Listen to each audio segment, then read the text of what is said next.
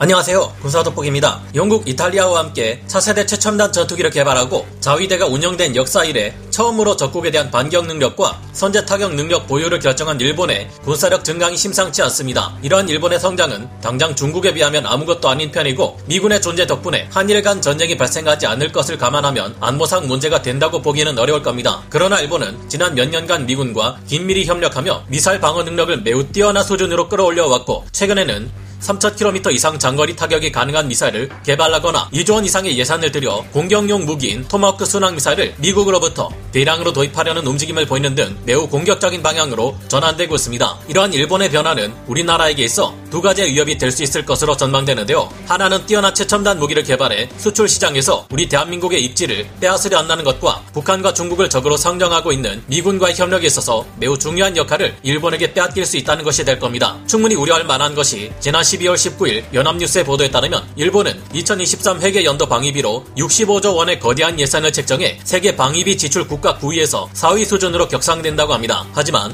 이는 시작일 뿐 이천이십칠년부터는 국내 총생산 지디피 대비 방위비 수준을 지금의 일 퍼센트 수준에서 이 퍼센트 수준으로 크게 올려 한 해 지출하는 방위비 예산을 구십조 원 수준까지 끌어올려 명실상부한 세계 방위비 지출 삼 위 국가가 되려는 것인데요. 중국의 위협으로 인해 사실상 이제 일본의 평화헌법 전수방위 원칙은 깨져 다고 봐야 하기에 이에 대한 우리 군의 대응 또한 요구되고 있습니다. 일본이 개발하고 있는 자국산 무기 중에서도 에프 쓰리 고질라는 일본의 각오를 잘 보여주는 차세대 최첨단 전투기인데요. 일본은 이천이십삼년부터 이천이십칠년까지 영국, 이탈리아와의 협력을 통해 진행되는 지씨에이피 프로그램을 통해 에프 쓰리 고질라 전투기를 개발하기 위해 칠천칠백억 엔, 하나 칠조, 사천삼백이십일억, 구천사백만 원이나 되는 거금을 투입한다고 밝혔습니다. 일본의 에프 쓰리 전투기는 얼마나 강력한 성능을 목표로 하고 있는 걸까요? 전문가는 아니지만 해당 분야의 정보를 조사 정리했습니다. 본의 아니게 틀린 부분이 있을 수 있다는 점 양해해 주시면 감사하겠습니다. 일본이 에프 쓰리 차세대 전투기에서 구현하려는 목표는 그야말로 원대합니다. 현재 일본에는 과거 에프 투 전투기를 개발하는데 핵심적인 역할을 했던 항공기술 분야의 전문가들이 크게 부족한 상황이라 스스로 매우 높은 요구 성능을 가진 에프 쓰리 전투기를 개발하는 것은 사실상 불가능에 가까운 일입니다. 그러나 일본은 지난 이천십칠년부터 같은 섬나라라는 특징을 가진 영국과 차기 전투기를 함께 개발하는 협력 방안을 모색해왔고 얼마 전인 지난 십이월 구일 결국 영국의 육 세대 전투기 템페스트 프로그램 파트너인 이탈리아까지 포함해 영국, 일본, 이탈리아 삼 국이 함께 서로의 육 세대 전투기 계획을 합병하는 데 합의했습니다. 이 차기 전투기 개발 프로그램의 이름은 지씨에이피로 주도국이나 주도하는 기업 없이 각자가 평등한 파트너십 전투기 개발 프로그램인데요. 지씨에이피 프로그램에 따라 개발되는 전투기는 각국의 요구사항에 맞게 사양 변화 및 업그레이드가 자유로우며 최첨단 디지털 트윈 설계, 인공지능이 부여되는 것은 물론 삼 국이 각자 보유하고 있거나 개발하고 있는 각종 최고 고급 기술을 총동원하여 개발될 예정입니다. 이 삼 국은 이천이십사년 말까지 차기 전투기 기본 설계를 마치고 국가 예산을 합동으로 평가해 비용 분담을 합의한 다음 이천이십오년부터 본격적인 개발에 착수할 예정인데요. 영국은 단독으로 개발 중인 템페스트 육 세대 전투기의 실증기를 예정대로 제작해 이천이십칠년경 비행시킬 예정이며 이를 통해 획득된 기술과 인력을 지씨에이피 개발 및 생산에 활용할 예정입니다. 일본이 영국과 함께 협력하여 개발하는 것들 중에서도 특히 주목받는 것은 차기 전투기에 적용될 차세대 레이더와 탐지 센서 및 엔진, 그리고 전력 발생 시스템과 이들의 조합으로 얻을 수 있는 차원이 다른 전투 능력인데요. 이천이십일년 십이월 십팔일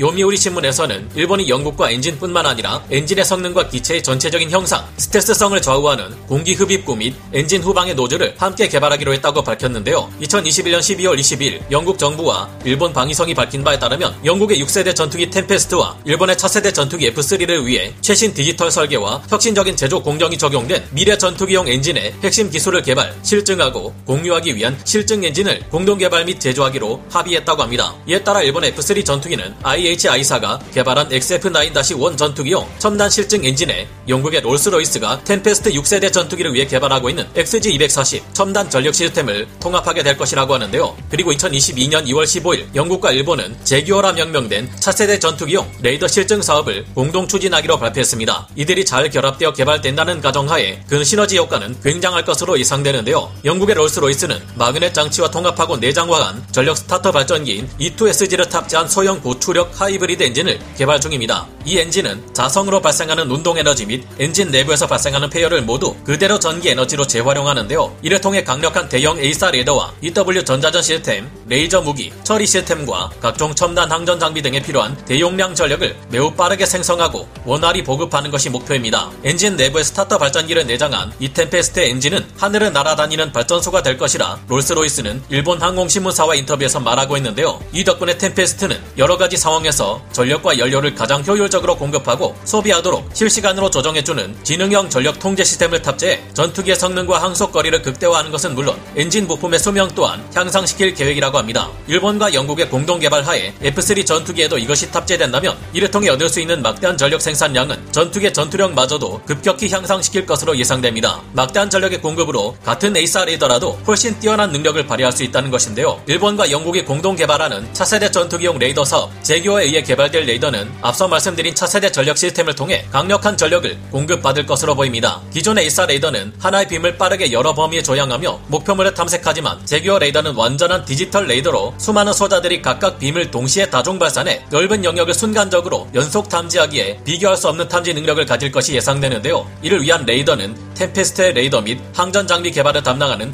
레오나르도 유케이사와 미쯔비시 전기에서 담당하고 개선 방안을 이천이십이년 사월부터 이천이십칠년까지 공유하며 완성시킬 예정인데요. 일본은 이와 더불어 에프 쓰리 전투기와 현대를 이뤄 적을 탐지하거나 공격할 수 있는 무인 전투기 또한 자율향상형 전투지원 무인기라는 명칭의 사업을 통해 개발 중입니다. 이를 위해 스바루가 원격 항공 제어 시스템을 담당하고 미쯔비시 중공업과 미쯔비시 전기가 기체 본체 및 여러 항공기관의 즉각적인 정보 공유 시스템 개발을 담당합니다. 무인 전투기들의 탑재할 에이아이 또한 개발할 계획인데요. 인공지능이 스스로 판단해 적을 공격하는 것은 엄연히 아직 윤리적 문제와 국제 규범이 정립되지 않았기에 우려되고 있지만 방위성은 이를 무시하고 이천이십이년 예산 안에 비 브이 알 공대공 교전이 가능한 무인 전투기용 인공지능 개발 및 자율비행 기술 개발에 예산을 투입한 사항입니다. 여기에 더해 지난 구월 일본의 하마다 야스카즈 방위상이 미국 로이드 오스틴 국방장관과의 회담을 통해 일본의 차기 전투기 연계용 무인기 개발 협력에 합의하기까지 했는데요. 그러나 미국의 록히드 마틴을 포기하고 영국, 이탈리아와의 협력을 통해 에프 쓰리 전투기를 개발하려는 결정에 대해 우려하는 이들도 적지 않습니다. 지난 십이월 구일 국제정세 전문 언론 매체인 더 디플로맷의 보도에서는